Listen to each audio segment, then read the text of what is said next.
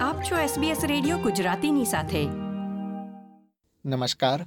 ત્રીસમી જૂન બે હજાર બાવીસના મુખ્ય સમાચાર આપ સાંભળી રહ્યા છો વત્સલ પટેલ પાસેથી SBS ગુજરાતી પર. પ્રસ્તુત છે આજના મુખ્ય સમાચાર.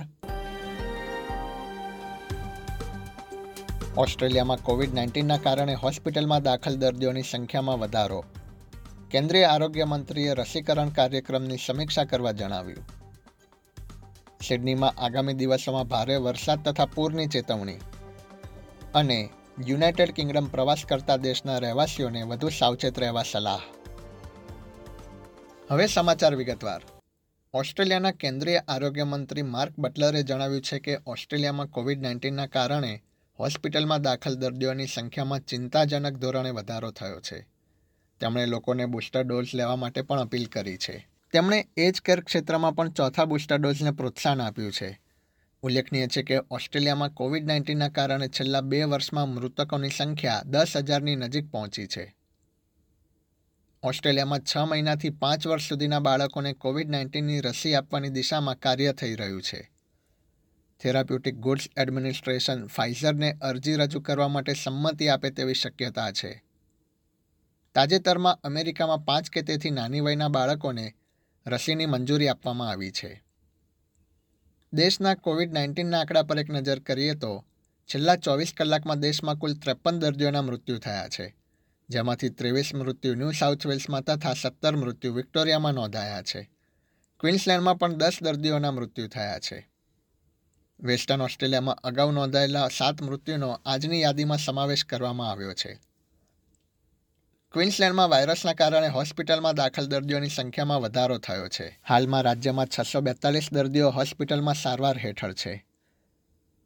ગુરુવારે કોવિડ નાઇન્ટીનના આંકડા પર એક નજર કરીએ તો ન્યૂ સાઉથ વેલ્સમાં અગિયાર હજાર પાંચસો ચાર કેસ, વિક્ટોરિયામાં નવ હજાર નવસો છવ્વીસ કેસ નોંધાયા હતા.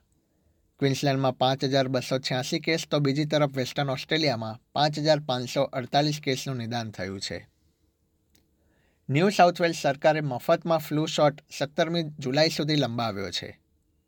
આંકડા પ્રમાણે પાંચ વર્ષથી નાના બાળકોમાં દર ચારમાંથી એક બાળકે જ ફ્લૂ શોટ મેળવ્યો છે.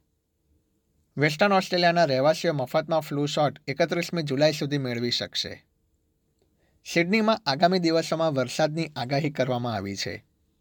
હવામાન વિભાગે માત્ર પાંચ દિવસમાં એક મહિનાના વરસાદની શક્યતા વ્યક્ત કરી છે. સંભવિત નાનાથી મધ્યમ પૂરની ચેતવણી સાથે એકસો પચાસ મિલીમીટર સુધીના વરસાદની આગાહી કરવામાં આવી છે. કેન્દ્રીય સરકારે યુનાઇટેડ કિંગડમ પ્રવાસ કરતા દેશના રહેવાસીઓ માટે સુરક્ષાની ચેતવણી જાહેર કરી છે. સરકારે મુસાફરોને યુનાઇટેડ કિંગડમની મુલાકાત દરમિયાન વધુ સાવચેત રહેવા માટે જણાવ્યું છે. સ્માર્ટ ટ્રાવેલર વેબસાઇટે તેમની યુનાઇટેડ કિંગડમ માટેની સલાહમાં કેટલાક ફેરફાર કર્યા હતા. સરકારે આ ફેરફાર યુનાઇટેડ કિંગડમ સરકાર દ્વારા આપવામાં આવેલી ચેતવણી બાદ જાહેર કર્યા છે. ન્યૂ સાઉથ વેલ્સ અને ઓસ્ટ્રેલિયન કેપિટલ ટેરિટરીની જાહેર અને કેથલિક શાળાના શિક્ષકોએ હડતાલ કરી હતી. ઉલ્લેખનીય છે કે શિક્ષકો છેલ્લા કેટલાક મહિનાઓથી વધુ સારી કાર્યની પરિસ્થિતિ તથા વેતનની માંગ કરી રહ્યા છે.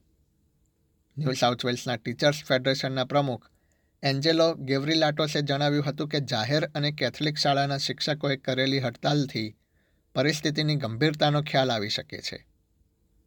બીજી તરફ ન્યૂ સાઉથ વેલ્સના શિક્ષણ મંત્રી સારા મિચેલે જણાવ્યું હતું કે ત્રણ ટકા વેતન વધારાનો પ્રસ્તાવ અન્ય રાજ્યો તથા ટેરેટરીની સરખામણીમાં ઘણો છે. એસબીએસ ગુજરાતી પર આ હતા ગુરુવાર ત્રીસમી જૂન બપોરે ચાર વાગ્યા સુધીના મુખ્ય સમાચાર. આ પ્રકારની વધુ માહિતી મેળવવા માંગો છો? અમને સાંભળી શકશો Apple podcast Google podcast Spotify કે જ્યાં પણ તમે તમારા પોડકાસ્ટ મેળવતા હોવ.